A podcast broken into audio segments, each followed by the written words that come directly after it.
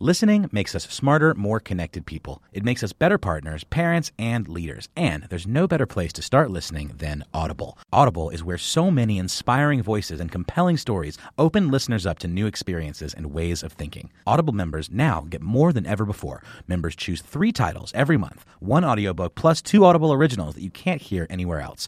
Members also have unlimited access to more than 100 audio guided fitness and meditation programs. Audible delivers bestsellers, business, self improvement, memoirs, and more, all professionally narrated by actors, authors, and motivational superstars like Rachel Hollis, David Goggins, and Mel Robbins. Audible members can also get free access to the New York Times, Wall Street Journal, and Washington Post delivered daily to the Audible app. With the convenient app, members can access Audible anytime at the gym, while commuting, or on the go, and on any device. We'll always pick right back up where you left off.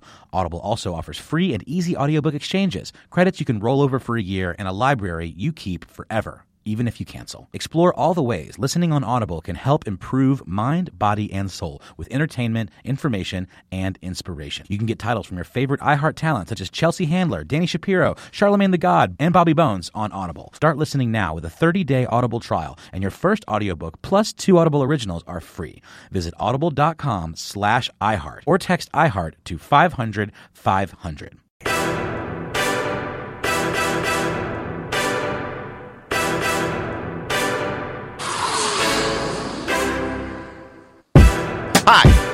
Welcome to Money Making Conversations. I'm your host, Rushion McDonald. Great show today. Show about motivation, show about small businesses, focusing on opportunities on how you can be successful, not only in your small business, but in everyday life. That's what Money Making Conversation is all about. The next guest is a singer, actress, comedian, and mother. Her stepping stone to fame was the TV show Martin, but you can catch her tonight on VH1's Daytime Divas and on Sunday stars Survivor's Remorse. Please welcome to Money Making Conversations, Tichina Arnold.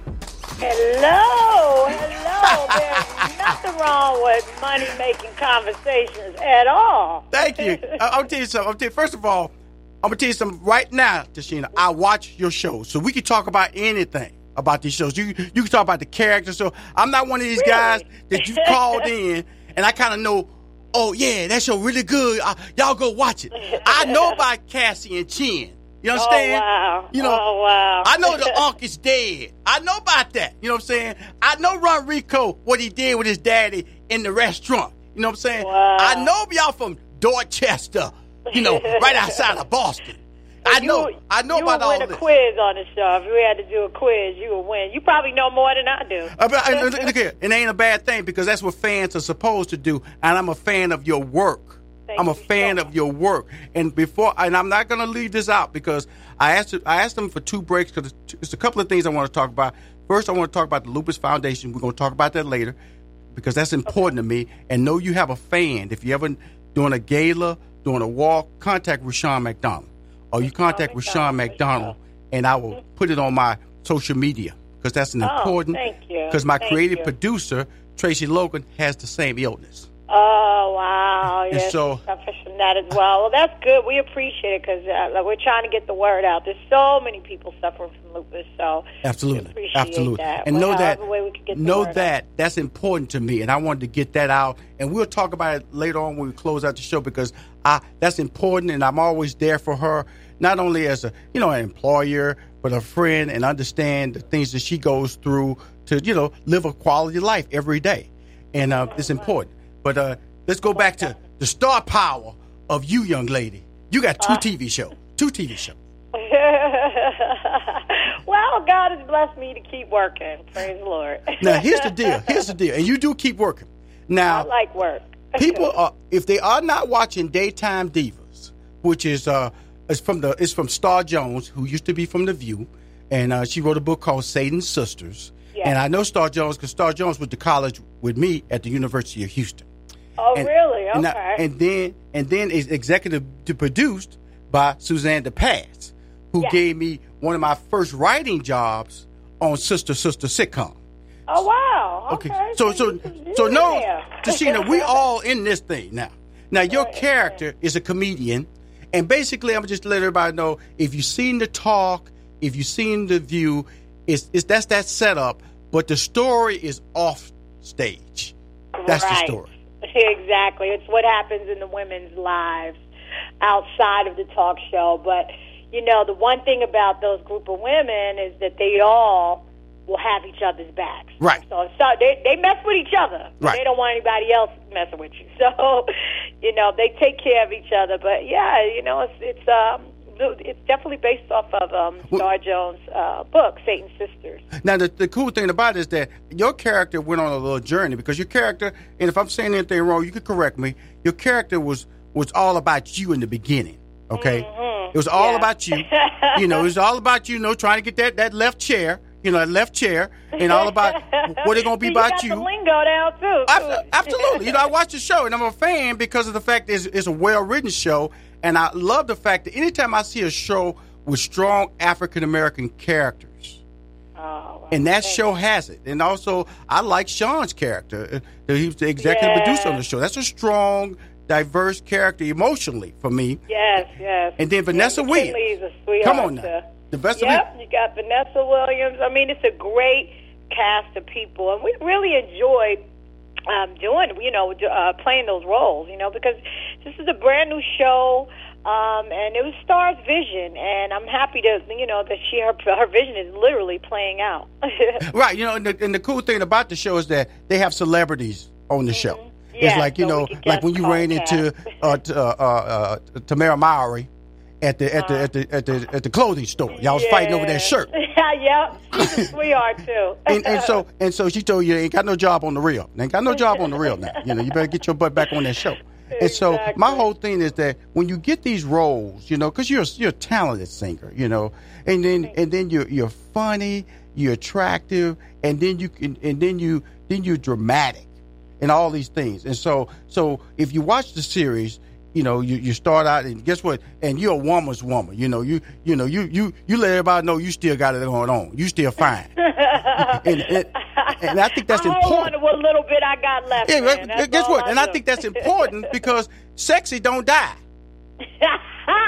well, I wouldn't say sexy. I, you know, I always chose comedy. Comedy came natural to me, and Mm-hmm. I really love doing drama. But you know, you got to get ugly for comedy. Right, That's what right. Mm-hmm. I love about it. You know, there ain't no time to be playing no cute game. Right, right, right. And that and that's what happens in this series. And so and so in the last series, in the last episode I just saw was the episode where this is what I was talking about the journey of your character. And I'm and I'm talking about the show because I'm not trying to reveal you know key plot points in the show because I feel everybody should watch watch starting tonight.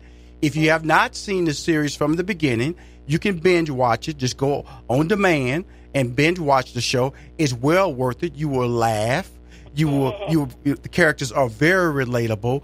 Vanessa Williams' diva role is fantastic. It has We salacious. love, we love her. I love Vanessa Williams. She's just an awesome person. I love the word salacious plot lines. I'm talking about these characters. They go beyond just normal behavior. But I love the fact that in the end, when you came back and defended Kibby character, you know, Yeah. you saved her character, and that's what I was saying is that your character uh, is is more than in, in, the beginning. You know, you was about you, and if Vanessa Williams stopped you in the hallway, she said, "Really, you you about somebody other than you?"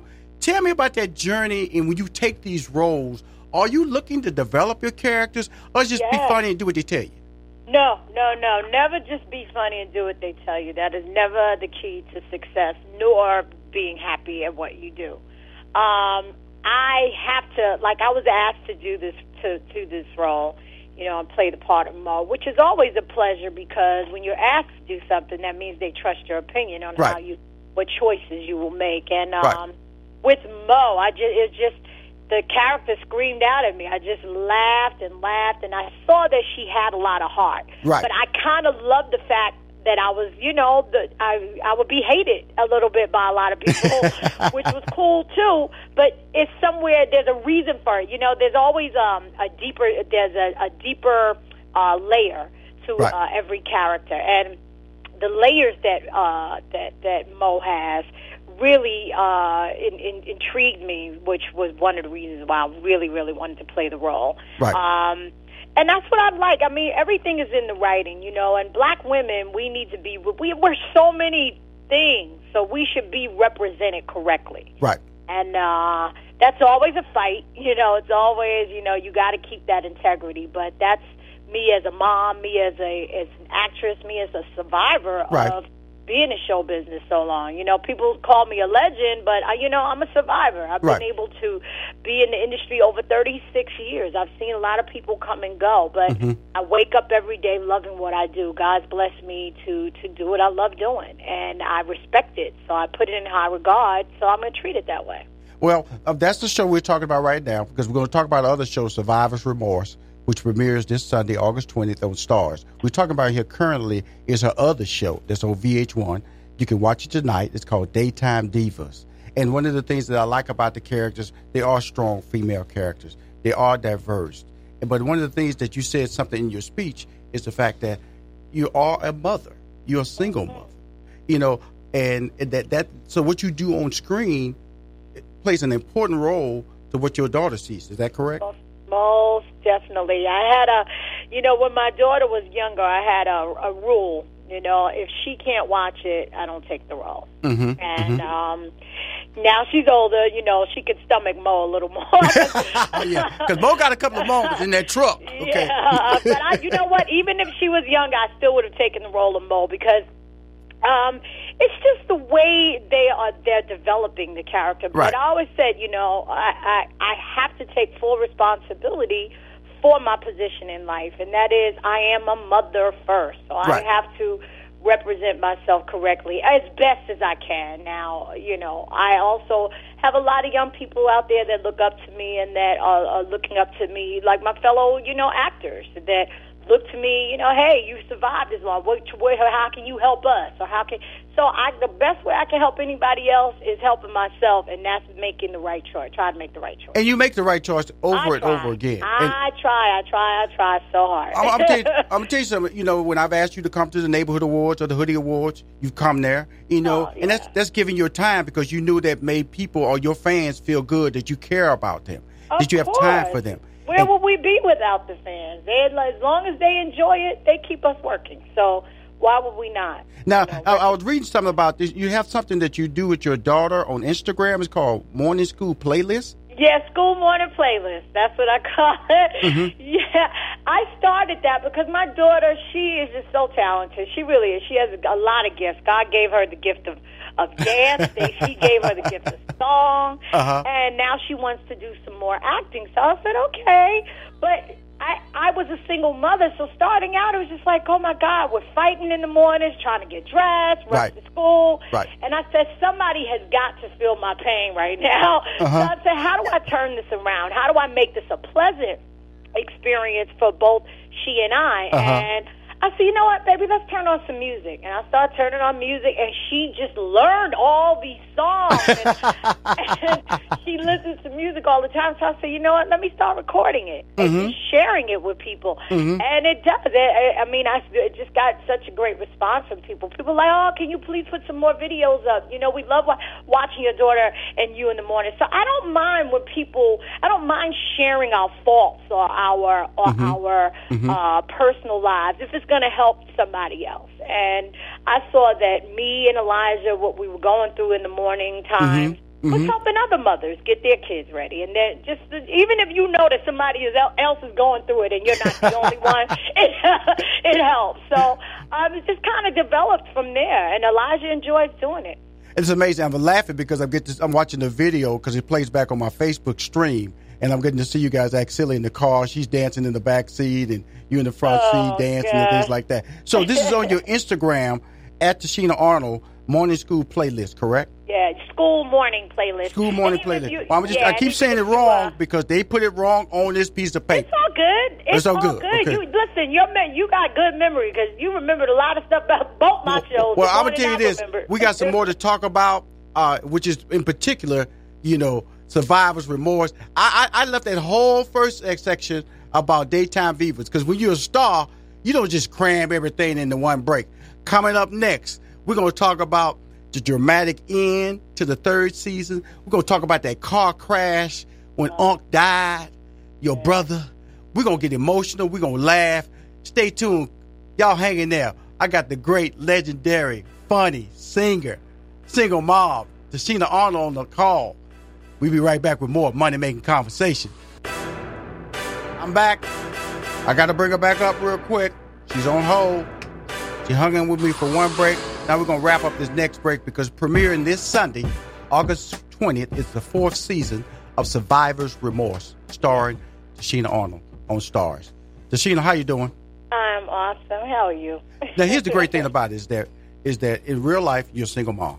On this episode or this series, which is, uh, I'm gonna tell you, I had RonReaco Lee on earlier, and I'm gonna just tell you because I don't, I don't, I want to make sure you hear what I'm saying about how I love this show. Oh. This show is, from an African American standpoint, is is one of the best shows I've seen in my life. Oh wow! Thank you. I'm, I'm, I got to Thank say this because it's a dramedy, and I say that because very few shows have the ability. If we want to know what a classic dramedy is, MASH. MASH is one of the all-time great Yeah, classic dramedy written. series Yeah. in television history. Well, one minute you're crying, one minute you're taking on the emotional journey, and then the next minute you're laughing, and you're finding every character relate, relatable.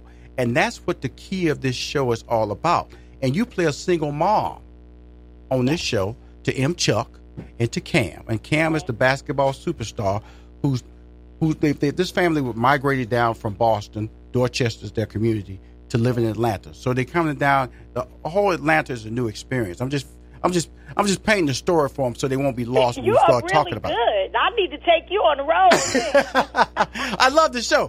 I, I, I love the show. I tell you something. My wife has cried twice on this show. She cried. She cried when Uncle Jew died. You know Aw, that car accident. Woo! I'm telling you was something. a sad moment. Oh, and then and then the hospital scene. Whoa!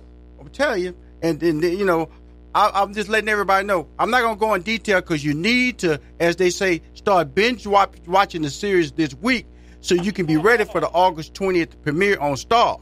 Yes, yes, yes. Tell us yes, about your character, ready. Cassie, who now has a relationship with Shin. Yes, and I'm I'm just going to give you a little backstory. Um, Chin is played by Robert Wu, great actor. He came on. We had a scene together, and the scene that we had together just was so. He just did so well, and I was like, you know what? I really want to delve a little. I want my character to um, delve a little deeper into this relationship because for so long I have not seen on television black women adorned, Right, truly loved. right. And I said, you know what? I want him to, you know, truly love her and show his love to, for her. And what better way than to have a billionaire love you? Right, right, right, right, right, right. So, um, you know, it's and it's every woman's fantasy to be loved like that. Right. So I said, let's let's do it. And and Mike O'Malley, the good thing about him is that he uh, he's our executive producer, but every season, Mm-hmm. you know, we as actors, we individually sit there and we go in the writers' room. Wow. Beginning of each se- season, and we talk about what where do we see our characters. Mm. Talk about our storyline. So your survivor's remorse is, you know, a, a lot of our input as well because you know we we uh, you know when you play a character but for so long you know it becomes a part of you. And of course you wanted to see it grow. You want to see you know different you want to experience different things. So that was one of my things with Cassie. But this season we have the amazing Isaiah Washington who is coming on. And he just comes on and just whew, Now he's Cam's father, correct? Yes he is Cam's father Okay, and now and that that's how this last season ended when he went to visit him in jail, correct? uh-huh okay, cool. correct. So so I'm not going to reveal too much. Yeah, you don't want to tell because there's so many different. This year, you're going to see so many different plots and storylines. You'll still see us as a family cohesive, but Right. you know, we uh, yeah, we're Well, go, we the the, the a lot of key the, the thing I liked about I like about the series is first of all when I was talking to RonReaco is the anger because it's a family.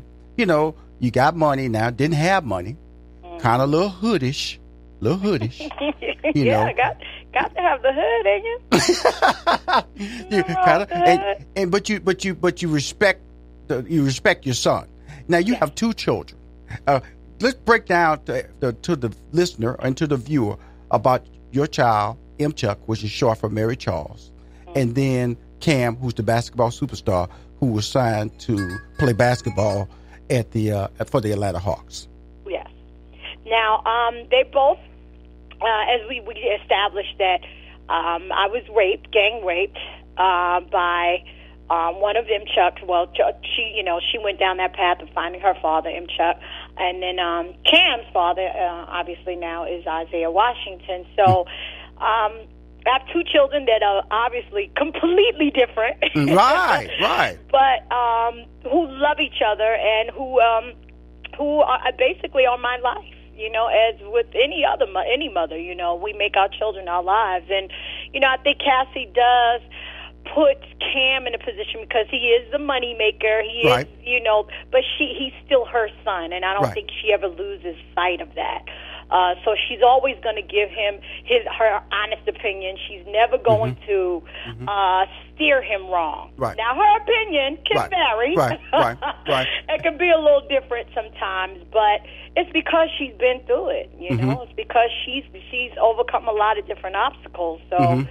you know, she she has the right as the matriarch of the show as well to um to to to let's just say speak her mind, and she has no Cassie has no problem doing it. Now, let, me ask you this because whenever you do, because this is the drama side of the series, and when you start getting involved with death scenes and, and still have to be funny, and, you know, because one scene is written sad, and the other scene you have to deliver a funny line to break the ice. As an actress, how do you build on that? How do you create that moment?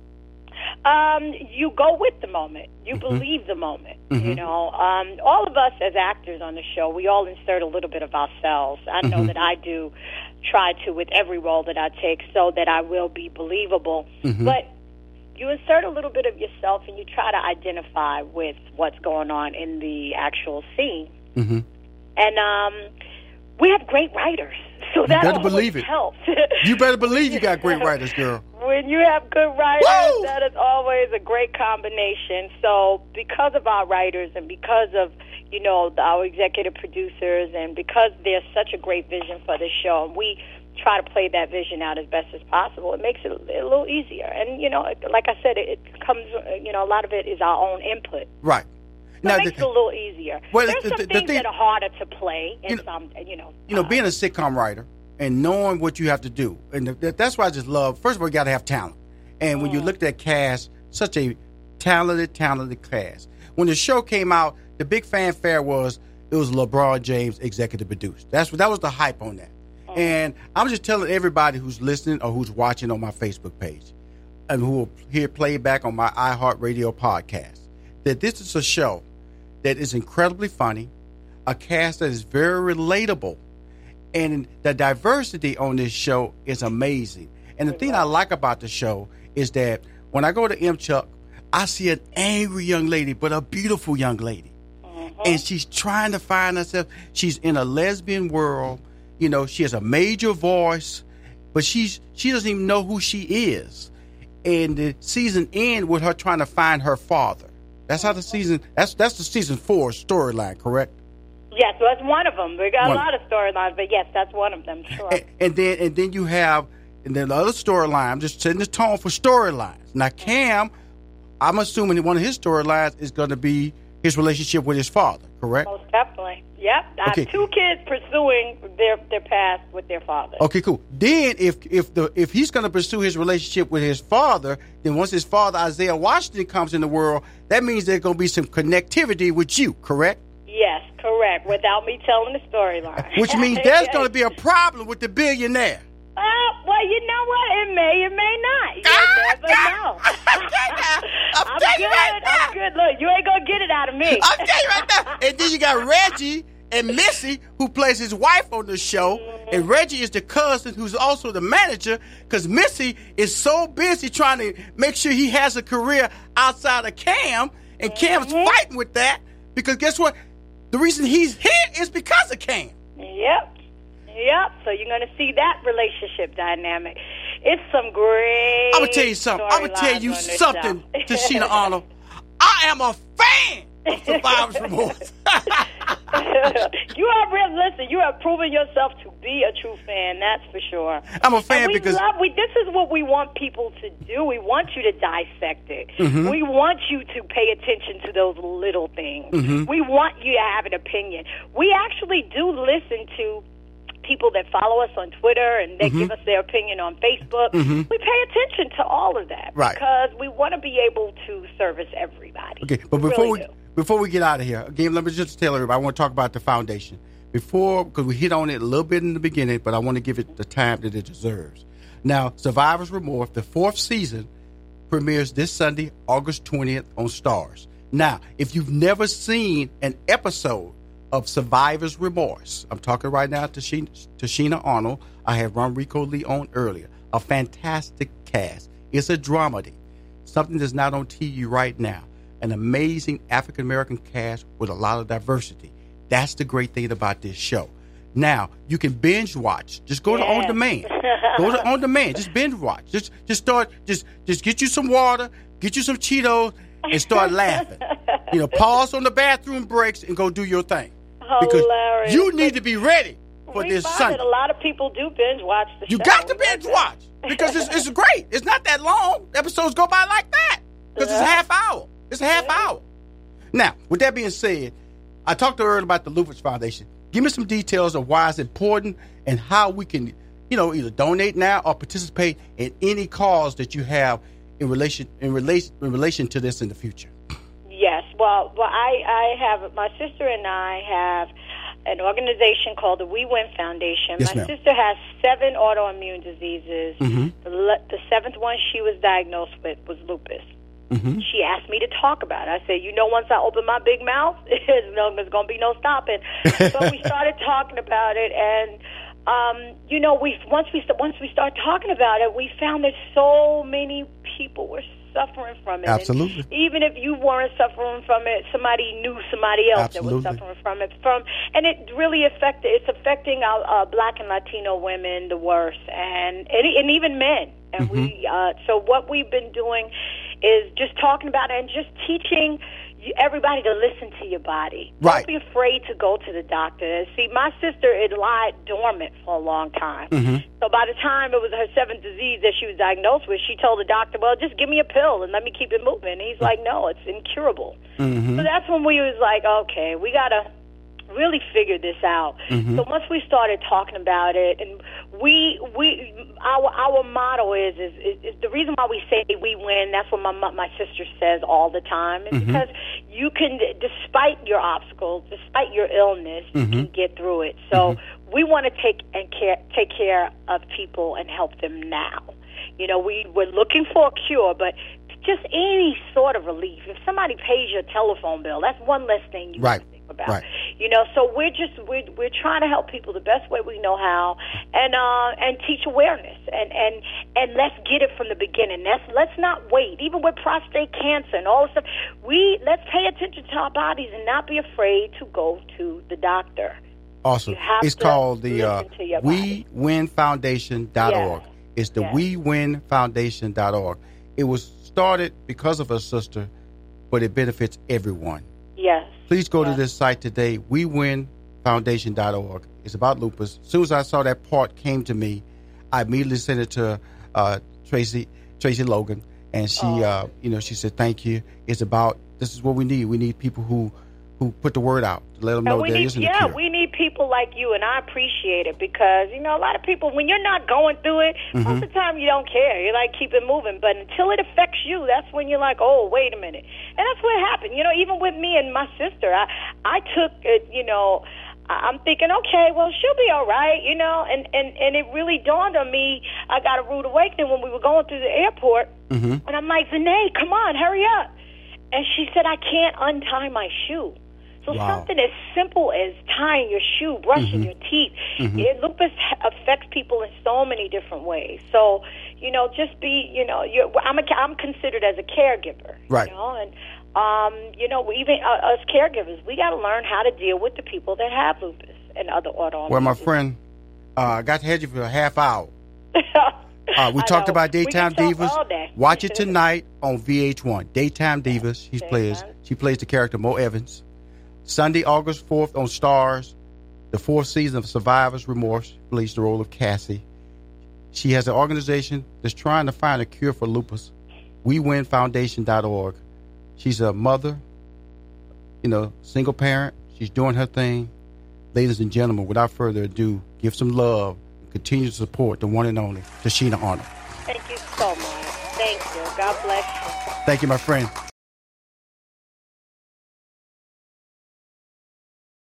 My next guest, I'm gonna just tell you, he's a musical genius. I'm just put it out there right. Now.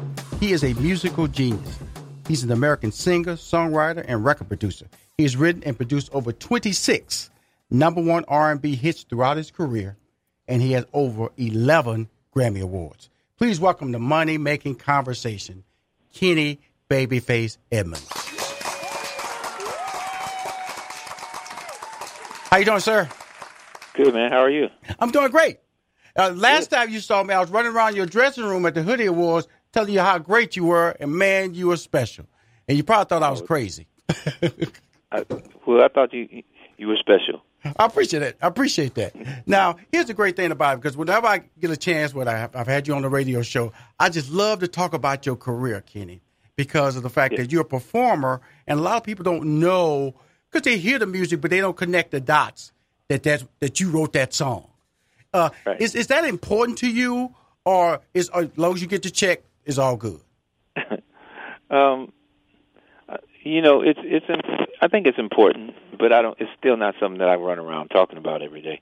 But you know, as long as ultimately, I think people are starting to kind of put it together. Absolutely, so, um, because you've been on the you've been on the road. That's when I put it together. It's it's it's, it's yeah. really crazy. I I just had uh, Anthony Hamilton on the on the on the on the uh, on my show, and we was talking about one of his songs, and I didn't know you wrote that song. You know, oh, and uh, yeah. you know, because I was talking about a lyric was saying that uh, I thought that me, me, me and God had it like that, and I said right. that was an amazing lyric that that, and he said, man, Babyface wrote that lyric. I go, huh? because when, because that's how because that is such a natural thing that you do with your lyrics. You know, you know, you know, how do you, how, what is the process? Uh, let me just slow it down. I don't want to get excited because we got a lot to talk about. I'm glad you made time to do my show because of the fact that you are a genius. You are a, a person that R&B hits, pop hits. You know, you cross all genres as a producer. What what what makes Kenny Babyface Edmonds tick? Well, you know, you mentioned like like with um, with Anthony, like coming up with that line. Right. That line wouldn't it wouldn't exist without Anthony. Right. M- meaning that when I hung out with him mm-hmm. and was just talking with him, it's like that's how he talks. Yeah. so, so I just I just pick up on people and and and say what they would say. Mm-hmm. And uh uh, because it, and that's kind of like where you get it from. You watch people and you hear you hear music and lyrics all the time if you just watch and listen. Now, here's the great thing about it. Uh, I want to say, would, would you say that the Grammy is the is the ultimate music award? Is that correct when I say that? Uh, yeah, it's it, it's it's kind of like the Oscars, what, the Oscars of music yeah, awards. kind of like the Oscars. No, no okay, question. Cool. It's like the Oscars for a musician. Right. So, because you got 26 of them as a producer. No, no, I, I, I only have 11. Oh, mean, 11. You got 26 number one R&B hits, 20, 11 Grammys. Okay, I apologize. Yeah. Now, to get that means that there has to be a level of consistency and trust. And when people come to you, do they come to you with any level of expectations? Um, they come. I think at this particular point, they. I don't know if they come with thinking that they're necessarily going to get a hit per se. Mm-hmm. They come to get quality. Right. Um, right. Real song. Right. Um, right. And so, and, and and hoping that that ultimately turns into something. But I think so. The days of where people kind of just are, at least coming to me, they don't. They're coming not coming to me thinking they're going to get this big, huge hit song. They come in search of a song. With that being and, said, uh, you because you, were recently inducted into the uh, Songwriters Hall of Fame, right? In, yes. In June. Yes. Now, now when you was inducted in that, that that's like the, that's that's that's that's like the well, you was on the in 2013. You was in, you had a star on the Hollywood Walk of Fame, and now you're into the Songwriters Hall of Fame. So, does, are those are those equal, or one means more to you? Songwriters means more than the Hollywood star, no question. And why is that? Because that's what I am. I'm a songwriter. I don't necessarily consider myself a star. I consider myself a songwriter.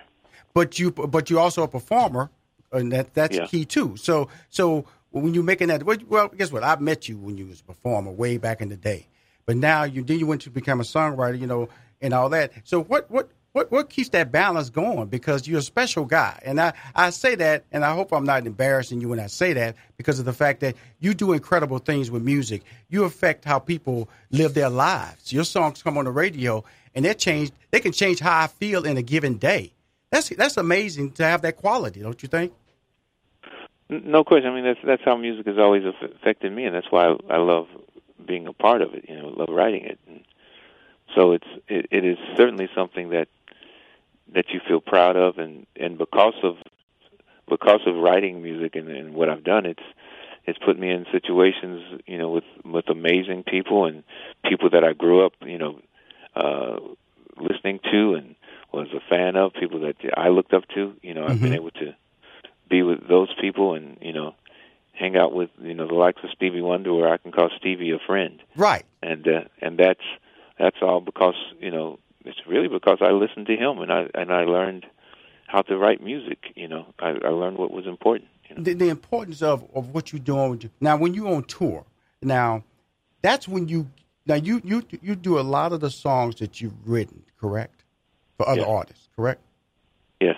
Okay, that's when it become. That's when it just opened up to me how great you were. Let me just tell y'all something. Let me just, if you don't mind, give me a couple of minutes. I'm gonna, and we can interact while I'm telling this. Some of the songs that you're very familiar with, fans, listeners, watchers. Don't be cruel, Bobby Brown. Every little step you take, Bobby Bobby Brown. Superwoman, Karyn White. You know, My My My by Johnny Gill. End of the Road, Boyz II Men. Can We Talk, Tevin Campbell. I'll Make Love to You, Boyz II Men Again. Red Light Special, TLC. Sitting Up in My Room, Brandy. You're Making Me High, Toni Braxton. Exhale, Shoop, Shoop, Shoot. Come on now, Song of the Year. Oh my goodness, man. And then you uh, but then also you've worked with Eric Clapton and you've worked with Madonna, correct? Yes. How you know? Okay, uh, here's the deal with my radio show and my.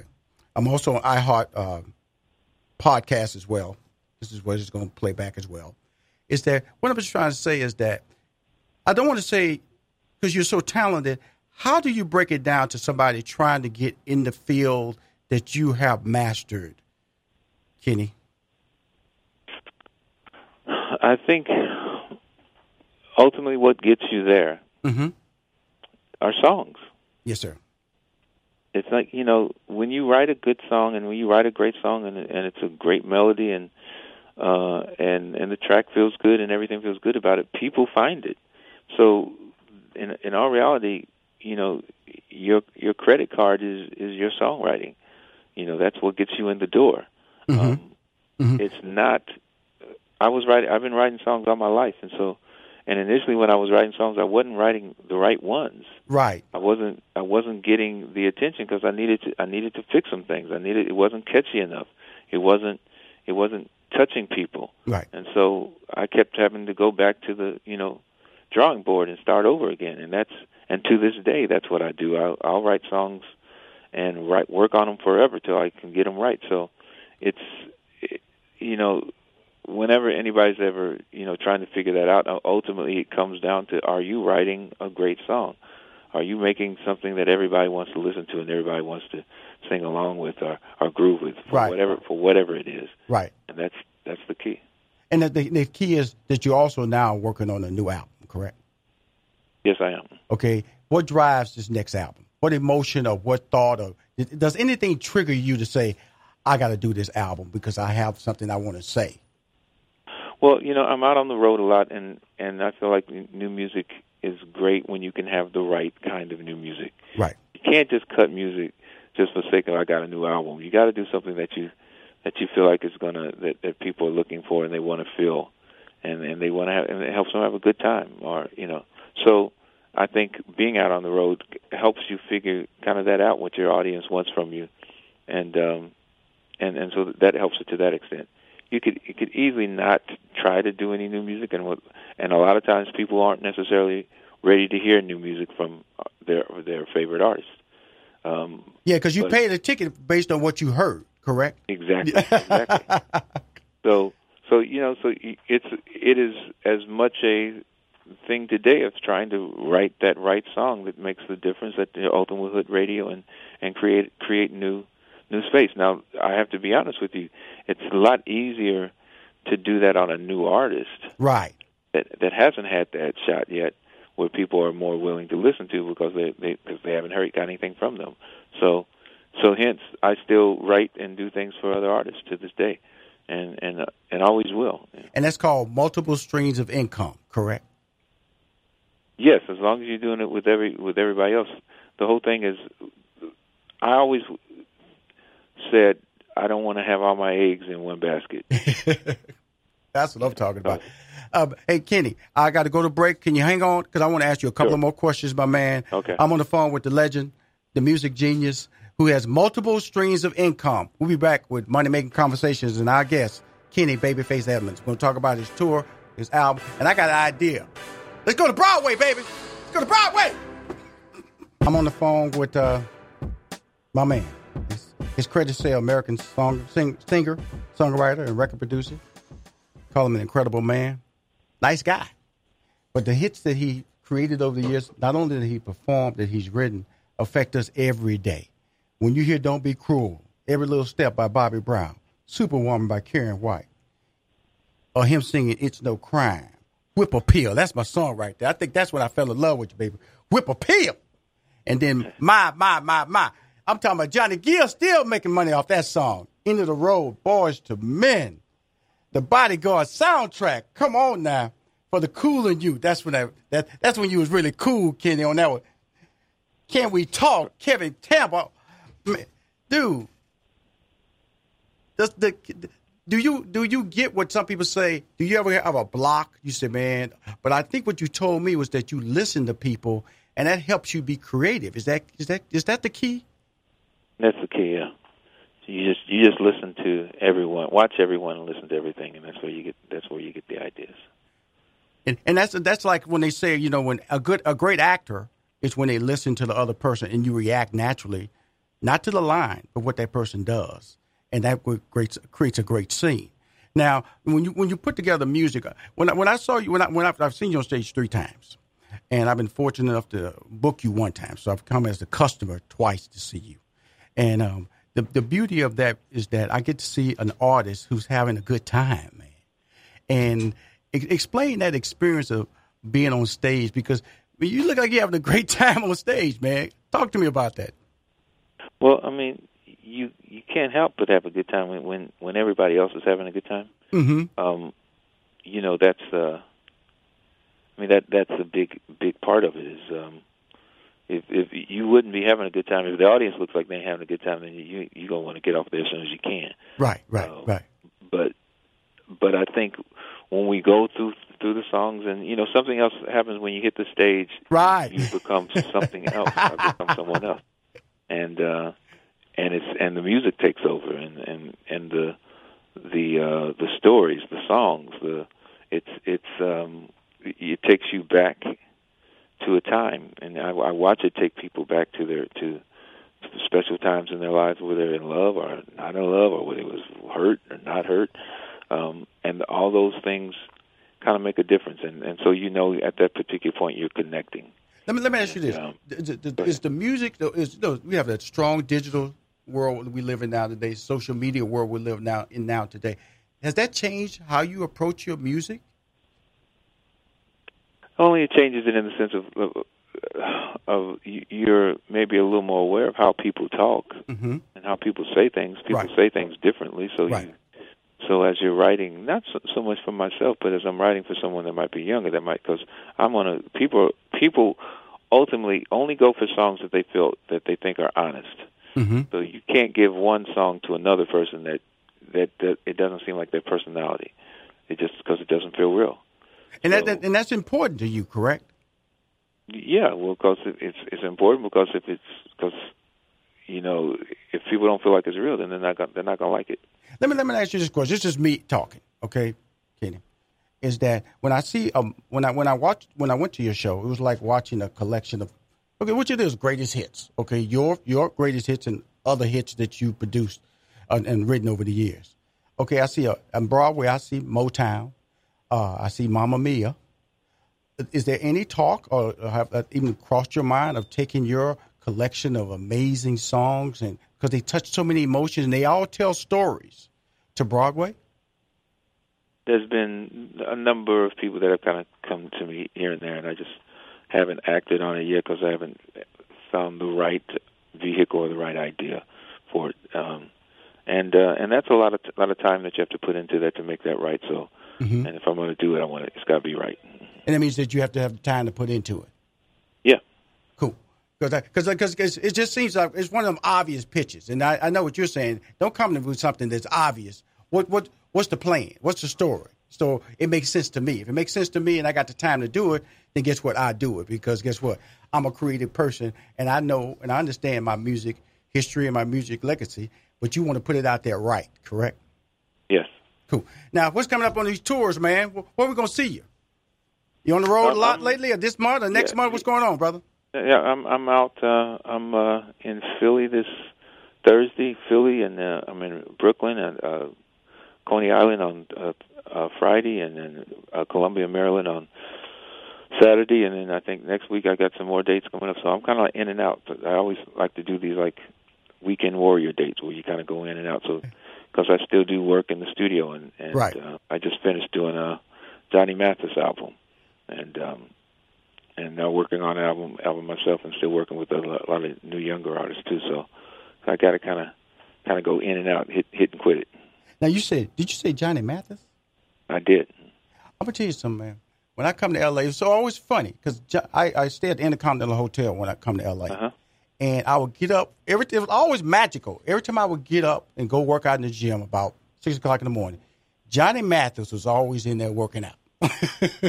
yeah, funny. always in there working. He was working there with two guys. There's always with two guys in there working out. And uh, I had a great conversation with him, man. And and the fact that you telling me today you working with him means that guess what? He's a machine, and he has something yeah. today he has to say. So when you look at somebody like Johnny Mathis what when you start talking about music, because you see you listen to them, what what what what what what are you trying to convey as a writer to, for him? Well, unfortunately, the the Johnny Mathis project is a an album that I worked with Clive Davis on, where we put together uh, songs of the past. Oh, okay. Great. Mm-hmm. Mm-hmm. For the past twenty years, mm. so he's doing the song. He's doing he's doing like I believe I can fly. Right. He's doing like you raise me up. Right and he's uh so he's he's done a collection of songs about 10 songs mm-hmm. where he's singing these songs and he's sounding he's, he sounds amazing. Amazing. like 80, amazing. 83 years old and still kicking it and and looks great sounds great. And that's that's who and where I want to be at that age too.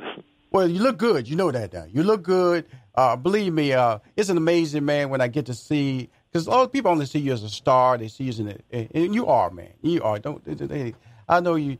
You know, you, you're a very humble guy. That's one thing I take away every time I've had the pleasure of meeting with you and being in the room with you is that you're very respectful for the talent around you. You treat your staff one level. You know, you don't you don't single out anybody. And that's important having the right people around you, like Susan. You know, who's my contact for you. She's fantastic it's important. I just want to let people know that, and you should. Let, can you let people know the importance of surrounding yourself with the right people? Well, I think in, in business, you it, it's hard to be in this business and and not step on somebody's toes at some point. Mm-hmm. At some point, you, you're gonna you're gonna have a disagreement, and things are gonna be aren't always going to go that way. But as long as you do it respectfully. Mm-hmm and and you you're honest about it and mm-hmm. straightforward mm-hmm. about it, then then people will respect you. I, I I pride myself in being in this business as long as I've been, mm-hmm. and not really have any enemies. Mm-hmm. Um, and that allows you to return to places. Mm-hmm. Um, you, you have to be careful if you if you're kind of like, you know, kind of stepping on everybody all along the way. Mm-hmm. Then they're not if if if and we all go through ups and downs. You know, uh, nobody's at the top all the time. So, you know, at some point, that person that you stepped on might be the person might help you get to the next step. So, Um, so you should always be careful of that. Right, my man. Um, I have a project I'm gonna bring to you, and uh, I'm running by Susan. Susan said, "No, we're gonna be done with it," because she, I don't, I don't, I don't bypass who I talk to on a regular basis. But man, I want, I want to thank you for taking the time. I know she's always been trying to get us together and connect. We connect on the Yeah. radio, but I'd love to sit down in person with you just to chop up some things, some visions I have. You tell me some of your visions and see if we can work together. Is that cool? I, I love that, buddy. Hey, my man, thank you. Ladies and gentlemen, please, uh, he's great. If you want to get some of his tickets to see him on tour, go to Ticketna- Ticketmaster. Go to Ticketmaster.com right now. Go to Ticketmaster.com. If you've not seen him on tour, you got to see him on tour. Amazing talent. You've heard him. A wonderful man. Please, nice round of applause for my man, Kenny Babyface Edmonds. My next guest is best known for his roles on the sitcom Sister Sister and the BET romantic comedy Let's Stay Together. But now he plays a critically acclaimed role in arguably one of the strongest African American characters on television in Starz Survivor's Remorse. Please welcome to Money Making Conversations, RonReaco Lee. Wow. Boy, boy, boy. Y'all, listen, y'all know how to make a brother feel very welcome. Thank you so much for having me. It is an honor and a pleasure. First of all, RonReaco, I can hear the humbleness in your voice, and that's what makes you special, man. I got you for two breaks because I got a lot to talk about because it's a journey that you are dealing with in your life to be a successful entrepreneur in the career in the field of entertainment. And Yes, sir. and there's a show. I'm gonna just tell you something.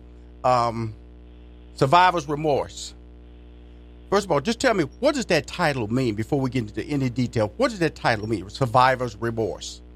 Well, it's funny because at the show's inception, obviously, this show is, is, is ultimately the brainchild of LeBron James and Maverick Carter.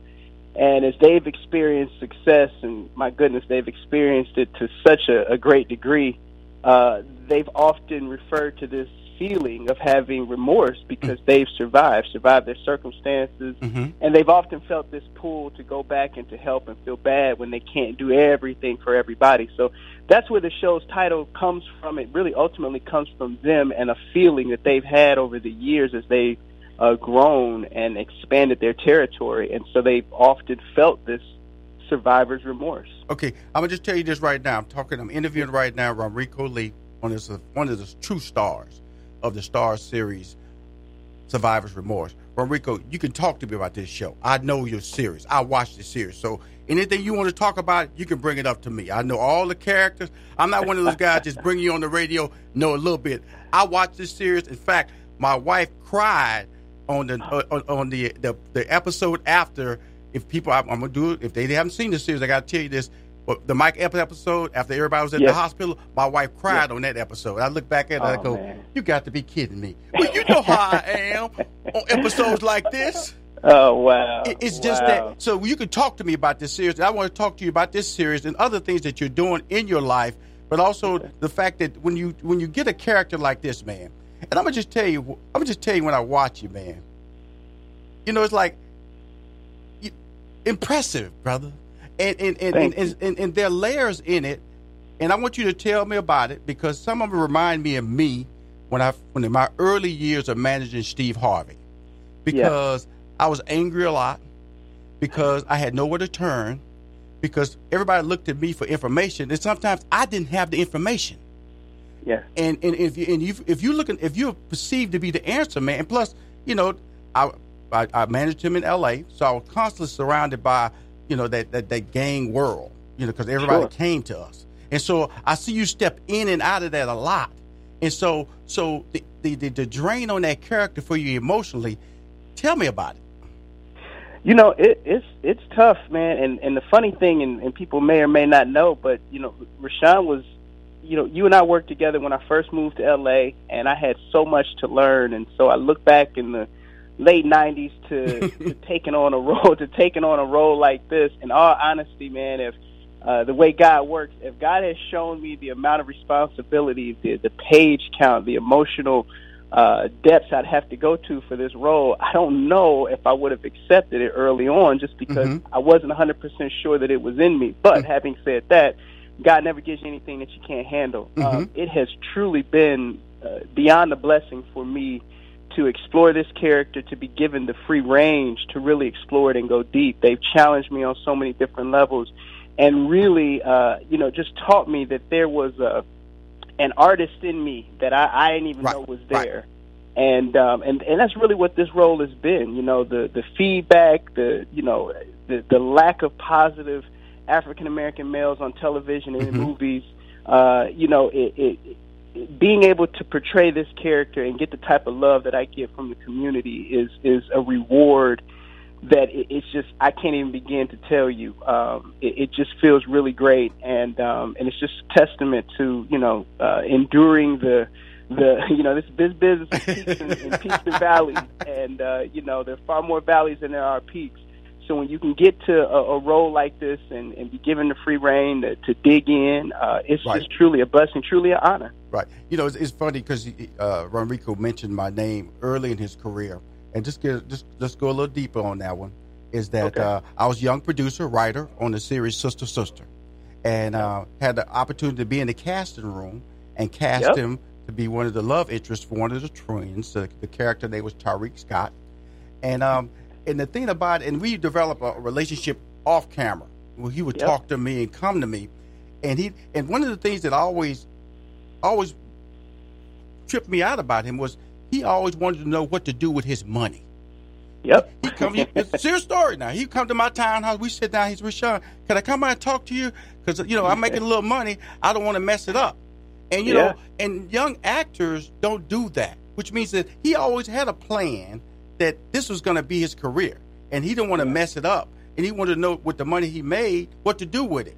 What was that Yeah. whole philosophy back then? Because I love the fact that you know I'm now doing, and uh, that's been my crusade now is telling people how to invest, how to tell people to move their careers forward. And I basically was doing this as a hobby yeah. way back then. I wanted to say, RonReaco, you were my first client. you, and you know what? I'm proud to be your first client, man. I remember that day in Park La Brea uh, when I met you. We went and had lunch. You took me to uh, Harold & Belle's for the first time. Yep. Uh, and uh, and then we went down to Santee Alley. You took me down to your uh, one of your tailors. yep. And uh, I mean, we. But really, what I remember is sitting down in, in, in your townhouse, and I remember we got you got the newspaper, and we started looking at stocks. And I remember at the time you were very very heavy on AOL. Mm-hmm. It always stands out, man. Mhm. You taught me how to look at those stocks, Mm-hmm. um, and um, you know, I, it, it was just you had something, uh, uh, uh, aura about you that really drew me to you. And the Yes, beauty of you was that you made time. You Mhm. made time, and Mhm. you. And I, I said it in a post earlier today, man. Seeds that you sow, you you sow seeds in me that I still to this day uh, uh, uh, reap the benefits of things that you taught me, things that you just in terms of how I've never forget. You said, "Man, never give LA your money." I was always amazed at the fact that you had a, a place in LA, but your base was still in Houston, I Yes, believe. Mhm. You Yes, had a whole Absolutely. system. Mhm. You had a you had a really nice vehicle that you drove to work. You know, Mhm. Monday through Friday. After we take, you had a Suzuki Sidekick, I believe. that you would That's drive to the airport right. and, and I remember thinking, like, wait a minute, you mean it's possible for me to go Mhm. back to where I was raised yes, sir. and still be able to have a career in LA? Mhm. And my my goal from that moment on was to do whatever I had to do to make sure that when it came time to settle down, to buy a house, to get married, Mhm. have kids, Mhm. I would be able to do you know that in Georgia because what Houston was for you, Georgia was for me. So, Absolutely. uh, you know, man, what you the time you took from me back then, again, man, I was early twenties, Absolutely. and we're talking, you know, two decades later, man. Mhm. I am still still drawing from that information, still drawing from that knowledge, man. And I just have, and that's just the, you know, that's just on the business side. There were things you imparted eh, to me as an artist that Mhm. I still to this day, you know, I never forget, man. You probably don't remember this, but uh-huh. you know, when I started on Sister Sister, Sister Sister was the first four camera show I'd ever done. Absolutely. It was really the first comedy I'd ever done, and Mhm. so for a lot of actors, when you when you come into that comedy world, you, you're still trying to get your feeling. you know, you're trying to you're trying to find your footing. Yes, sir. And I remember you guys cast Deon Richmond opposite right right at the same time. Deon and I got cast. and Deon is show. Bud from the Cosby Show. Yes, and and came up in a in a you know under the tutelage of a comedic genius with Mhm. with Bill Cosby, Mhm. and so I found myself, and you noticed that what I started doing was kind of aligning my comedy with Deon's comedy. Absolutely. I'll never forget this. You Mhm. may or may not remember. Mhm. We was at craft service. You just came tapped me on the show, said, "Let me talk to you for a second. We went and we sat down, and basically what you were saying to me was, find your own voice. Yes, sir. You know, we brought Deon in to do what Deon does. We don't need you to do what Deon does. Mm-mm. We need you to do what you do. And I Mhm. remember feeling, I'm not gonna lie, I remember initially feeling hurt because as an actor, you're sensitive about your craft, yada, yada, Mhm. yada. Mm-hmm. But the more I thought about it, man, it was some of the most vital information that had ever been imparted on me because what it urged me to do, what it pushed me to do, Mhm. was to create what was my funny, not somebody else's funny.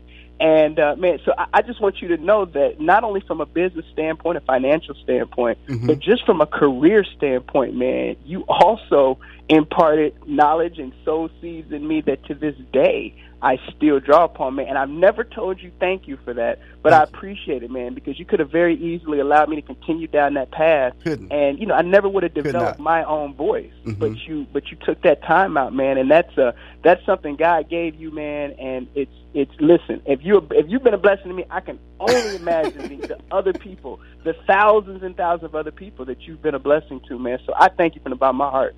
Hey, RonReaco, I appreciate you because when I've asked you to come to the neighborhood awards to uplift everyday people, you've shown up, and I know your schedule's busy. And the thing about it, man, I appreciate everything that you're saying about me. I appreciate the fact that you have become the man that I knew you could become. And when I watch, when I watch the series Survivor's Remorse, if it premieres this Sunday, August twentieth, Yes. um, from M. Chuck, you know, to Cam's character. It's not about them playing on the basketball court. It's their lives off the court. You That's know, the new character Chin, his character, and the, the diversity of the cast. Your wife Missy, you know, Yeah. it's really what it is. Is they're they're they're, they're from the Boston area, Dorchester, Yep. Boston Yep. area, and they they moved down to Atlanta, Georgia. That's the setting, and he plays for the Atlanta Hawks. Okay, Uh huh. and the owner of the team is in there live. And in fact, uh, let, let, I wanted I'm just I'm just building the picture for everybody who may have not seen the show because Sure. the one thing I like about the show, and this is this is the thing about it, it's a great show to binge watch. It's a great show to binge watch. If you have not, it's going into season four. And the great thing about it is that this show will make you cry, and this show will make you laugh in the very next scene. It will make you angry. It will make you understand. It'll make you understand relationships. It'll make you understand the the, the, the lesbian gay community. It'll Yep. make you feel sympathy for everybody who has uh, an emotional plan in life that may not go right. Even though they, even though we won't all want it to right go right. One of my favorite. Oh, they telling me we got to go to commercial. Uh, Okay. RonReaco, hold on, man, because I got because you know the Jupiter character, the Sean. Hey, folks, come on back. I got my man RonReaco Lee, star of the Starz series Survivor's Remorse. We'll be back with more money making conversation. He just did a testimony for me in the first act. The second act, that's going to be his second break. When we come back, we're going to talk about his career, where he's going. He wants to be a director. He's a father of two sons. But more importantly, he is RonReaco Lee. Cool. Hi, I'm back. This is Rushion McDonald of Money Making Conversations. I have on the phone one of the stars of Survivor's Remorse. It premieres August 20th. Guest stars this upcoming season will be my man Isaiah Washington. He will be playing Cam's father.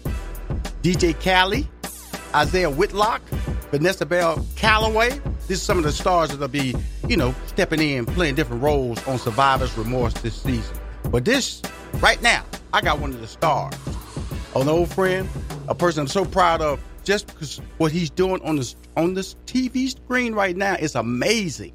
It's amazing. I'm telling you, when I've, I've been I've been casting people, I've been watching people, I've been fortunate to produce hit movies, he TV, hit TV shows, and to watch a talent like RonReaco Lee do his thing effortlessly, effortlessly, is amazing. And I'm blessed to have him on the call right now. Uh, RonReaco, you still there, my friend? Oh, oh yes, sir. Okay, tell me about this. The the father episode, brother. Whoa! Go the father episode. Come on, man. I'm gonna tell you something, man. That episode, and I'm gonna let you talk. because I want you to break down the steps because that had to be one of those episodes where you had to go there emotionally, and when you wrapped up, you couldn't do too many retakes because uh, yeah, in the basement boxing, and your girl coming down the steps, and you throw out that little cute little joke going up the steps, nice Teddy. Come on now. yeah, man. Tell us about that episode, man. Let everybody know why they should be watching Survivor's Remorse that premieres this Sunday, August 20th on Starz. And it also well, stars my girl Tichina Arnold, who will be on the yeah. show later on today.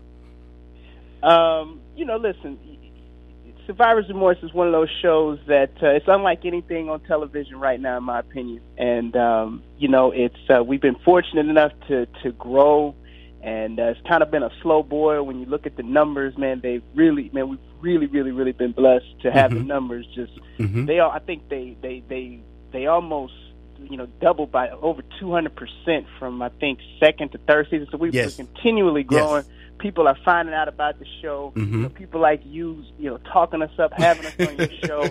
It raises awareness of the show. Mm-hmm. I think the episode that you're you're speaking to was the season finale last year, and um, in all honesty, uh, they had given me some indication uh, Mm-hmm. early on of, of of that particular scene, but it, Right. it was a couple years ago. And so as an actor, you kind of, you know, you take it and you go, all right, well, if it happens, it happens. If it doesn't. Right.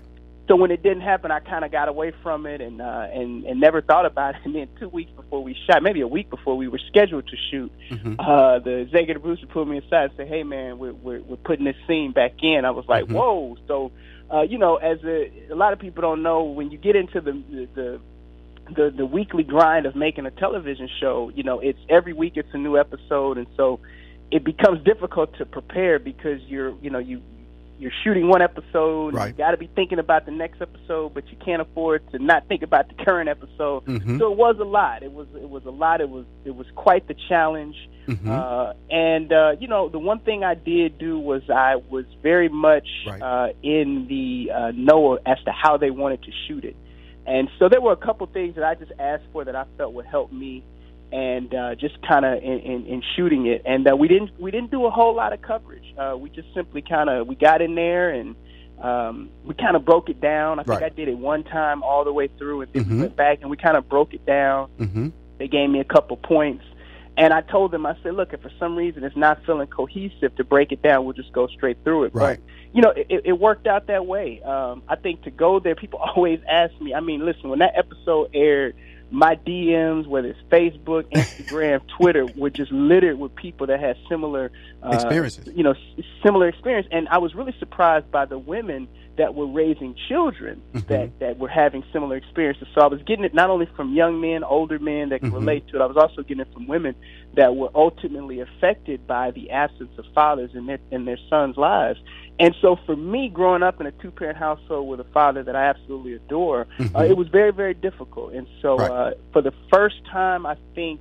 Uh, I actually work with a uh, work with an acting coach, Mhm. and uh, and we broke it down over the course of maybe What the two or three scene was. sessions. Mhm. Uh, yeah, what it was, and more importantly, how I could get there and stay there, and um, and and and be present throughout that. Because again, people see what ultimately equates to eight, nine, maybe ten minutes of on screen, but it probably boils down to about four and a half hours of actually filming. That's a long time, you know, to to have to sustain, uh, and so you have to be aware of it. So that day, uh, you know, I just really tried to stay to myself. Um, but not too much. You know, Right, I, I didn't right. want to just be isolated, but Mhm. um, but yeah, you know, a lot of prayer, uh, a lot of just kind of letting go and just kind of yielding to what this experience was. You know, now I am a father, and a lot of what I was able to draw upon is I'm a father. I got two boys, Right. and so what I was able to really do is kind of substitute, you know, uh, what if I wasn't my boy's father? What Right. if my what, what if my children's father Mhm. uh, was like the guy that I'm sitting across this table looking from and and and, and you know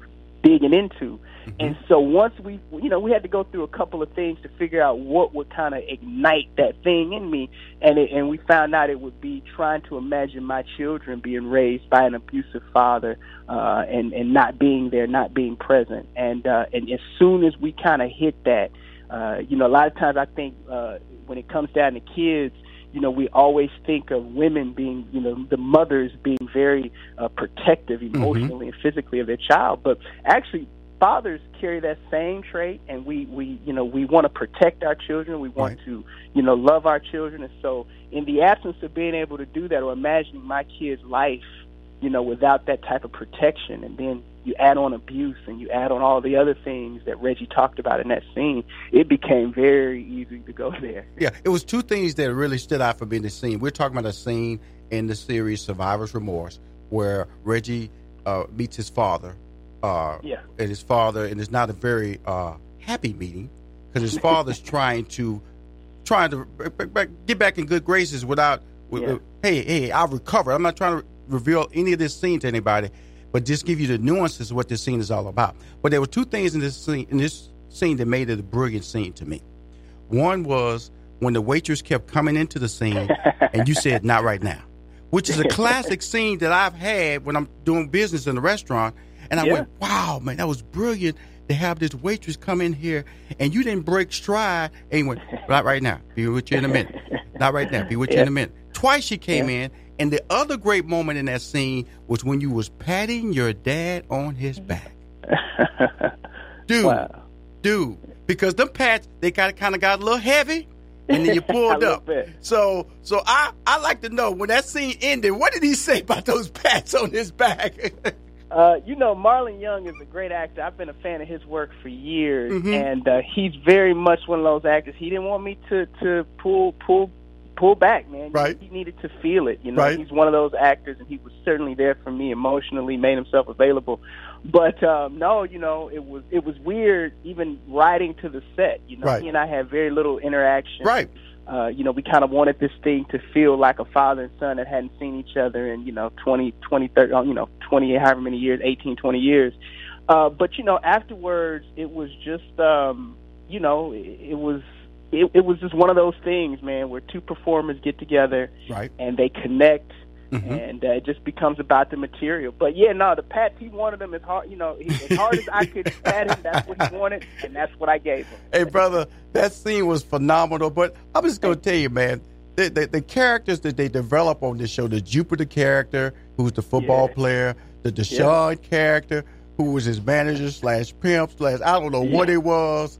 Uh, tell us about the upcoming season, man, because I'm seeing the promos and you're getting in a fight here. Look like you're going yeah. back into the streets a little bit. Tell us about the upcoming season here, Rico.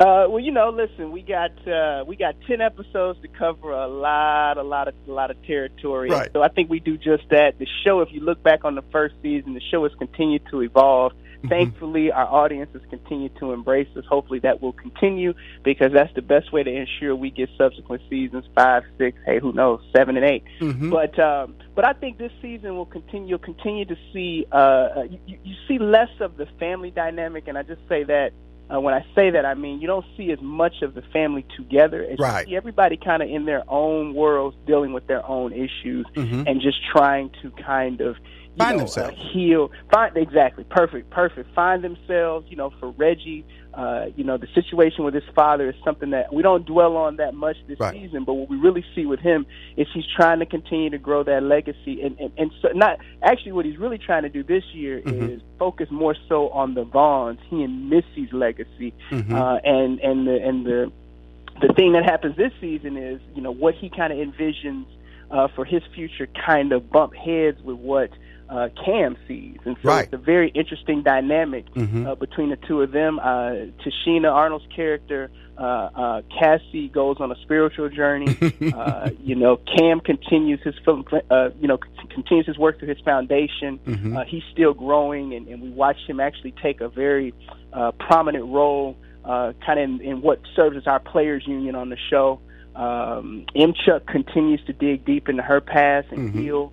Uh, and Missy does the uh, Missy's still on that same trajectory of really trying to make sure that when Cam's career ends, uh, career. Reggie's career doesn't end. And so, uh, you know, collectively, everybody's just kind of on their own separate journey.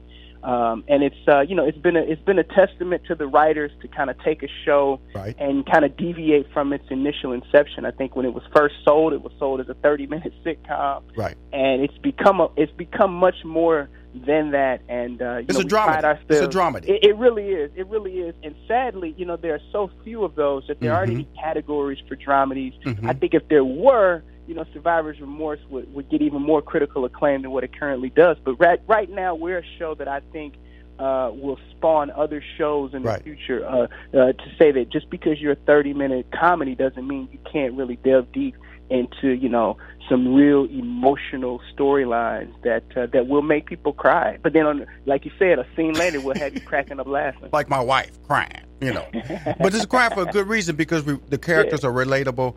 Uh, RonReaco, yeah. man, I um thank you for calling in on my show.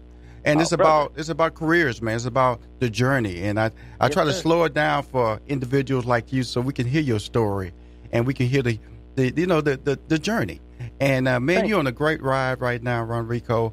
Uh, I'm a I'm a post on Sunday, uh, a, a, a, banner telling okay. everybody to watch the show August 20th. Please. That's a very Thanks. competitive Sunday. We all know. Yeah. And uh, but man, carve out some time, y'all. DVR it. You know, yeah. if you have not seen the show, go to on demand, binge watch. This is one of the great, great shows. And I'm gonna tell you something. When you start ranking, you know, black shows, African American shows in history, this is a top ten show. Oh, brother. From you, that is a tremendous compliment. Thank you. My whole show is about survivor's remorse, baby. If they don't know it, they're gonna know about it in Rushion McDonald's world. Thank you for calling, man. Money making conversation.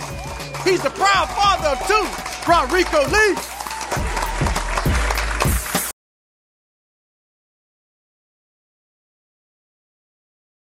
My next guest is a radio personality. He's an actor, motivational speaker, and well-known comedian. Please welcome to Money Making Conversations, the incredibly funny Earthquake. What's up there, Money Making Conversations, my boy? I'm telling everybody right now, I can't lose these weights. All this weight off me, you keep putting them cupcakes on there. Just sitting down here making all this good food, putting it on my Instagram. I'm gonna have to block you, boy. I'm gonna have to block you if I'm gonna drop this pound. First of all, first of all, earthquake. Many years, our relationship is many years and many journeys. Yeah. And when I look at you, tell me about because you know, you know, we started, man. You know, it's just it's just a website. You know, now you got social media. How has that changed the game for you, the social media? Well, for me, I was to be honest with you, I was a little late to the party. What mm. it does now is allowed me to talk to my to my audience. And you know, I came back from the time me and you together.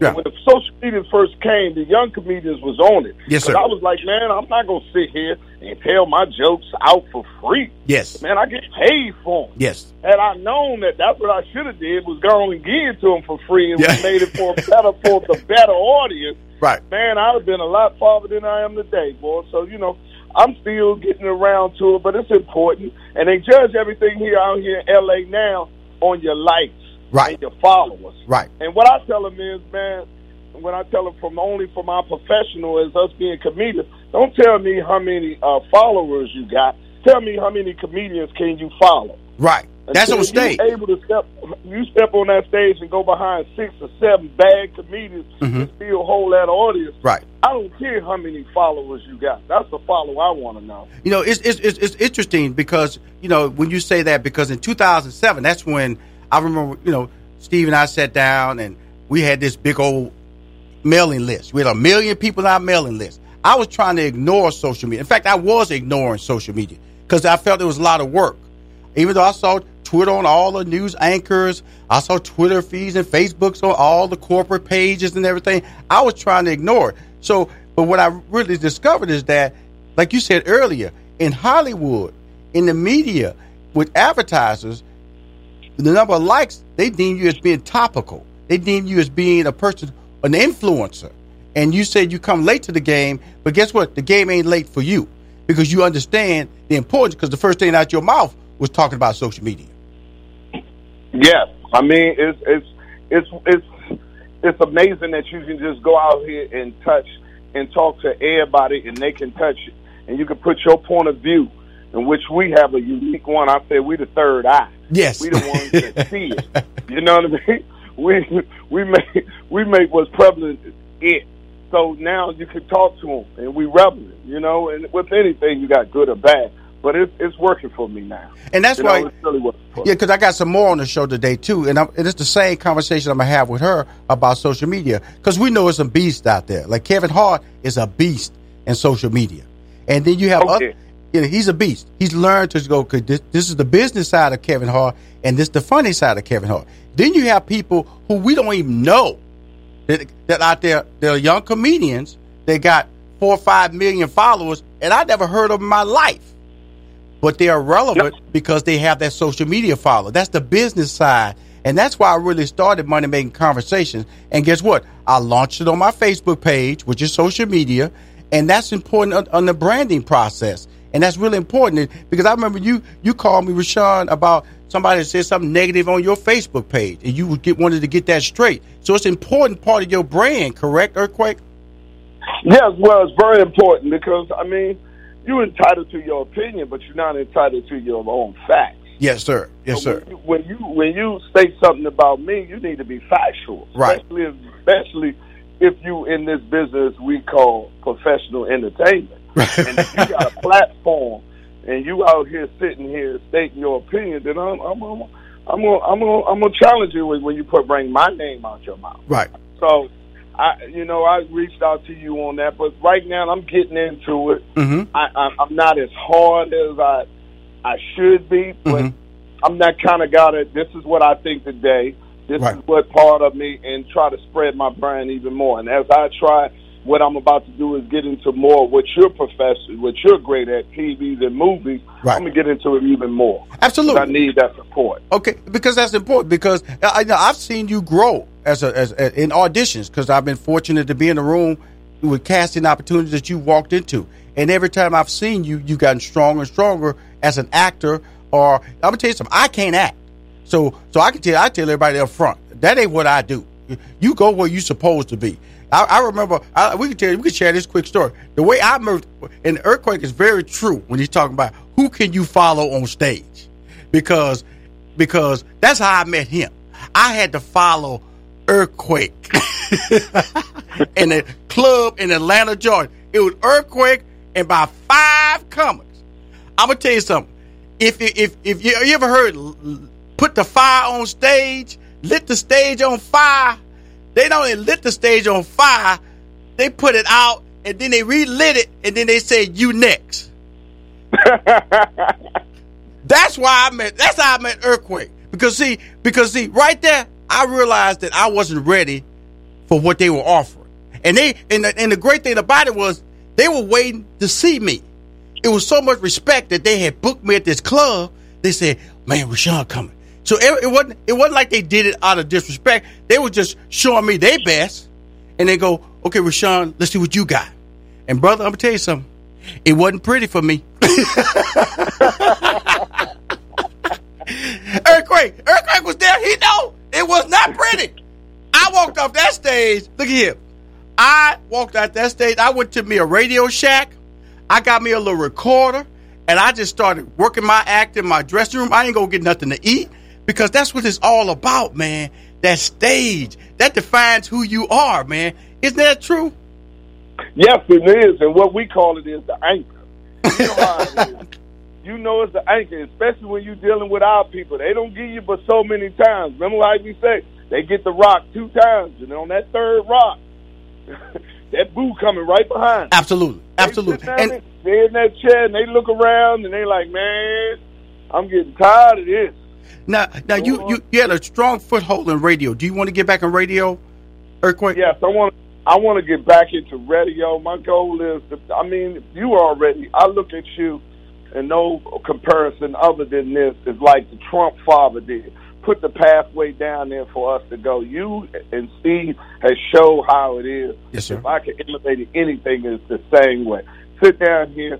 You know, WBLS was great for me, Yes, sir. but it didn't give me the opportunity to be syndicated. I didn't go all the way to New York to be in one radio. station. Right. Mm-hmm. I wanted to do like y'all did. I wanted to be Mr. Afternoon Drive, and then from there, prepare. I mean, prepare myself with a TV show, Mhm. expand my brand, and do different things. And as I talk to my consumers in the morning, pull them to come watch me in the evening. Well, that, that's, that's what I. I that's important to hear. But that's important to hear because I want I want to hear that because of the fact that you know I'm always working, and you know opportunities are always coming my way, and I am an earthquake fan, and I thought, and I feel the things you did on radio were not only you know you profound. When I say profound, you had something to say. See, there's a lot of people just funny, but you also articulate social issues, which I thought was really important because it comes out in your comedy anyway. Yes. Yes. And my favorite joke right now Trump be lying to us like we don't have Google. Hey man. Black people got Google now, man.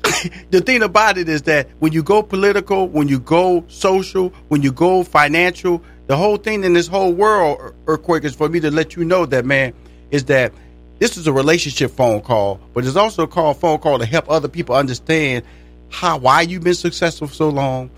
The fire is not has not went away, and then there are other options out there that are growing for you. That guess what? You about to hear about you on the horizon on a bigger level because you are constantly building your brand.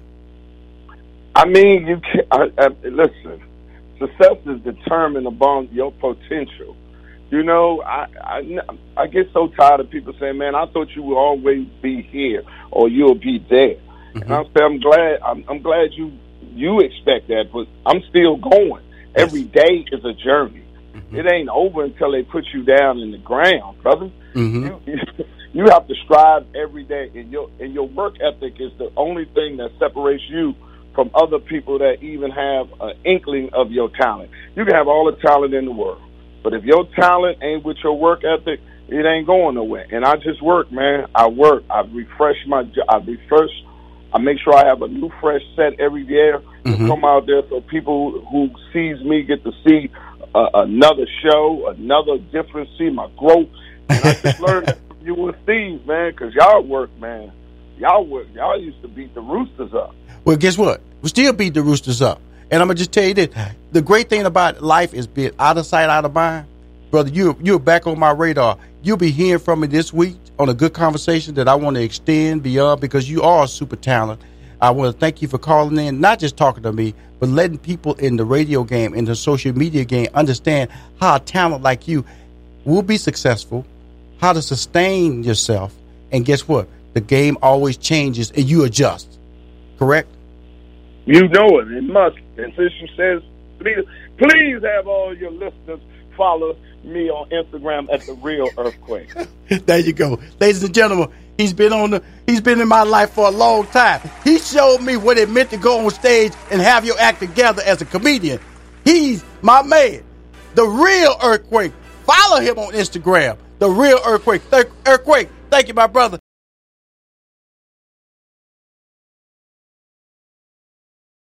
I gotta bring her up. My next guest.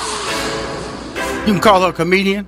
You can call her a writer, actress, executive producer, entrepreneur, television host, whatever you prefer. Please welcome to Money Making Conversation, the undisputed queen of comedy, Sommore. Yes. And So- yes, thank you, thank you. Some And the you- whole world is waiting on the eclipse. Come on now. Come on now. They out there. I told them at the top of the show, you can look up there, but it ain't going to last long. Need to be looking straight ahead. That's where your That's job opportunities are at. Am I am I am I missing something? Should I go outside? I don't know what to do. No, you ain't missing nothing because good. I've, I've I've been old enough to experience a, a previous eclipse where they told me to put a pinhole through a piece of paper and then I can look at the sun. So I know ain't nothing up there. I done saw nothing up there. Now they try to make it like the, the dogs ain't gonna bark, the ants ain't gonna move, you know, the, the elephants gonna look at each other strange. They just try to make a story up there and sell them glasses. I took I took me three vitamin D pills and I said I'm good. I don't know what else gonna happen after that. Sommore, I'm gonna tell you something. Um, thank you for calling on Money Making Conversation. And really, Oh, what this show is about me. is that I'm not trying to put no pressure because you're naturally funny anyway. It's really to help educate people about being successful. That Right. every road to success is paved differently. Yes, and it is. you know, and, and and I've been fortunate to see your journey. And and I'm gonna say this up top is that you have created a raw sex appeal in in, in the in the in the female comedian genre that I think is very powerful. Am I wrong in saying that? Um, that's that's cool. That's cool to be your perspective. I, that's cool. I can accept that. That's nice. Because because the reason I say that is that is that is that it's nothing wrong. Because you know, because a lot of people think that you can't be be you know you got to be a certain way. You got to be you know clothes baggy or you know a little clownish, a little goofy. Well, you know, you know, for a long time, Hollywood's perception of black women being funny was fat, black, and unattractive. That's what I'm talking about. Come on now. Come so on now. it was for the, for a long time. That was just the perception, hmm and um, you know, I think we still breaking down stereotypes with that. And uh, I just I just was here to prove that we can be funny and and, and look all different types of ways.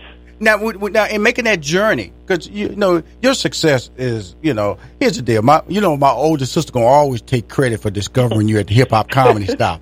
You know, Right. Because I would just tell you a quick history about Sommore and I. I had a comedy club in 1992 called the Hip Hop Comedy Stop, and and we used to bring in unknown talent, and then we we made our money on headliners that had a TV credits. And my sister was coming in for a month. She coming in with this videotape, this Sommore some more sent to my club to get booked. I wasn't looking at it at all. Finally, I told her, "Okay, I'm gonna just book her. I'm just gonna book her. If you just leave me alone, Carolyn, I'm gonna book her." I'm gonna tell you something. I booked Sommore. She blew the headlight off stage. Yes. Wait, didn't even mean to do that. I was just coming to have a good time. I mean, she was. Uh, my club was in Houston. I flew from Atlanta, Georgia.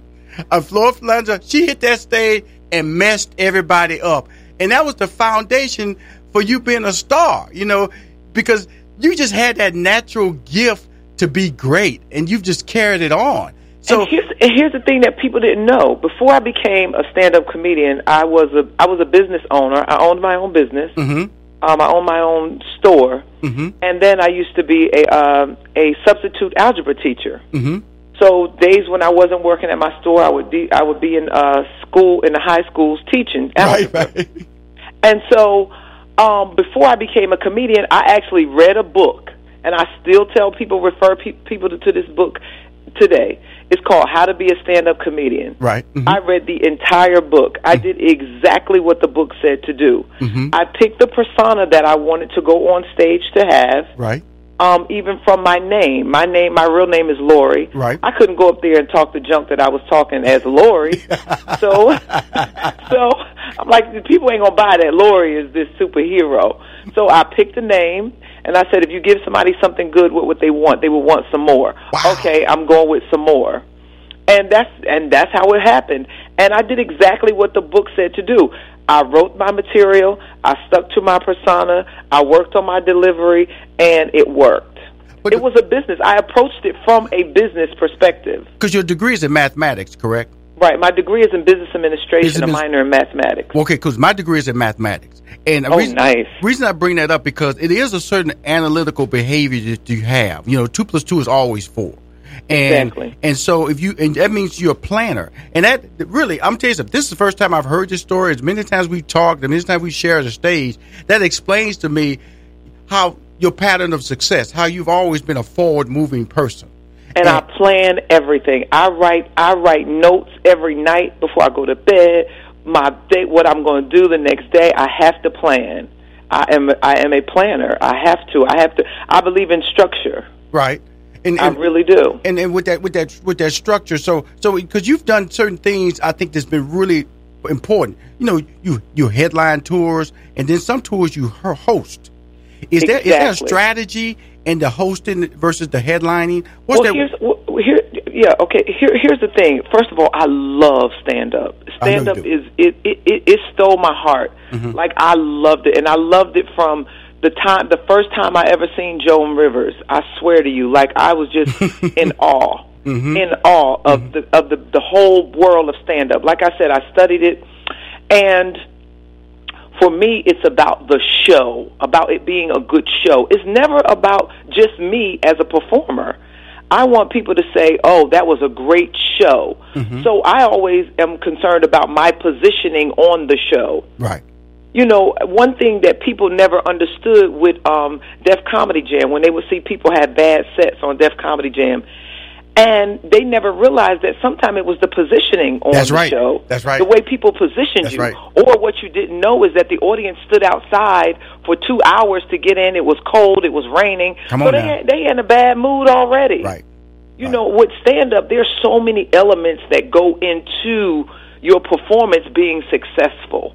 It, It really, really is. is. It really is. It's like you know, this. You know, the, the, the, you, you're right on the money when you're talking about attitude, talking about positioning, and about taking advantage of things that are presented to you. For instance, here in '92, I'm telling you this. This young lady, you know, I would had I had to be forced to be on my comedy club stage because guess what? I didn't want to take the time to put her on stage. Right. Guess what? I didn't think I had time. I I ain't never heard her Sommore.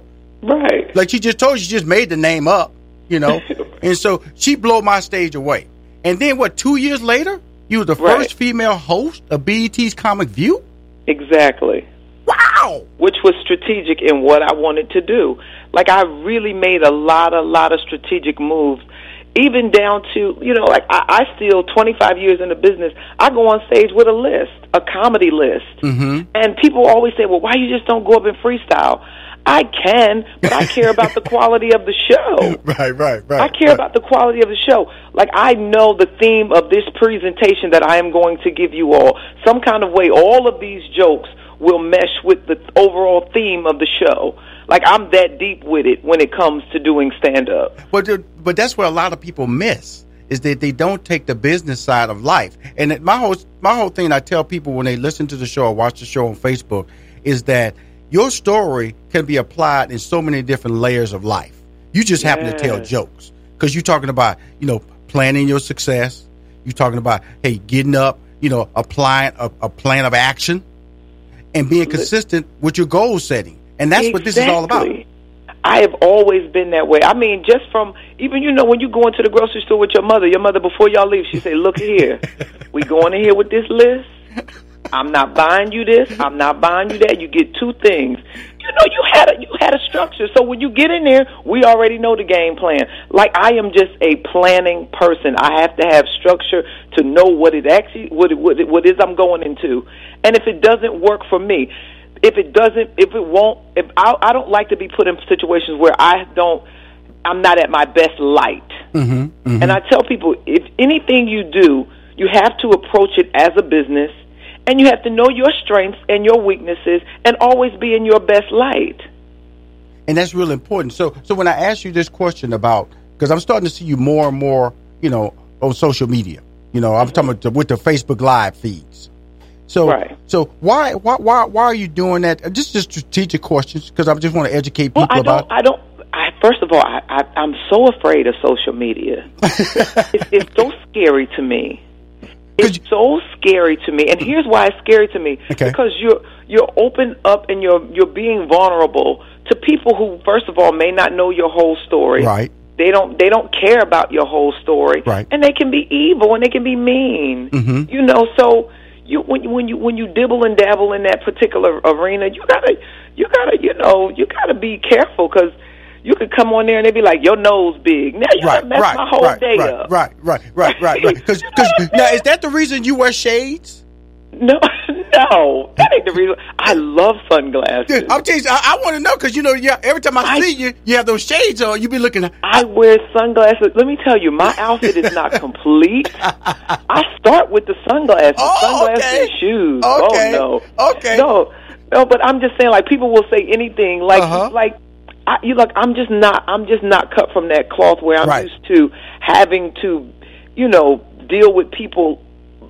Uh, Randomly. people's opinion Yes, all the time. Yes, yes. So yes, yeah. and I can understand. I can relate to that because that's a big part of social media, having to deal with opinions, having to deal with people making comments about you. But they tell you that that's the that's the forward motion because if you don't participate, then you're not considered topical. You're not considered an influencer. So if it forces you in that lane that that guess what de- determines whether or not you're successful in certain opportunities that they come your way. So with well, that being said, thing. Here's here's the thing. Also, like I don't worry about being relevant okay, okay. because most people that are relevant have a sex tape out. True, true, true, true, Yeah, in. Order to be relevant, you just got to do so many things to be relevant. Mm-hmm. But what I work on, and I do challenge people to do, is to be loyal to my brand, or to be if you if you're interested in a quality stand up, then this is where you can come to get it. But what what happened? What we're hap- what's happening now is that I think the art of stand up is being convoluted with so many different different styles and different. You know, we're dealing with silly a lot too. Absolutely. And then to get followers, people- to get Right, engagement. You know, So it's it's one thing for somebody to be silly sitting in a car, Mm-hmm. or silly for two minutes, two seconds. You seeing them on Facebook, right. than to be silly, to be honest, doing stand up on stage. Thank you Sommore for calling in. I got to get you back on the air because wow, that was one of the most profound conversations I've ever had. On- Listening makes us smarter, more connected people. It makes us better partners, parents, and leaders. And there's no better place to start listening than Audible. Audible is where so many inspiring voices and compelling stories open listeners up to new experiences and ways of thinking. Audible members now get more than ever before. Members choose three titles every month, one audiobook plus two Audible originals that you can't hear anywhere else. Members also have unlimited access to more than 100 audio guided fitness and meditation programs. Delivers bestsellers, business, self improvement, memoirs, and more, all professionally narrated by actors, authors, and motivational superstars like Rachel Hollis, David Goggins, and Mel Robbins. Audible members can also get free access to the New York Times, Wall Street Journal, and Washington Post delivered daily to the Audible app. With the convenient app, members can access Audible anytime at the gym, while commuting, or on the go, and on any device. We'll always pick right back up where you left off. Audible also offers free and easy audiobook exchanges, credits you can roll over for a year, and a library you keep forever even if you cancel. Explore all the ways listening on Audible can help improve mind, body, and soul with entertainment, information, and inspiration. You can get titles from your favorite iHeart talent such as Chelsea Handler, Danny Shapiro, Charlemagne the God, and Bobby Bones on Audible. Start listening now with a 30-day Audible trial, and your first audiobook plus two Audible originals are free. Visit audible.com slash iHeart or text iHeart to 500 500.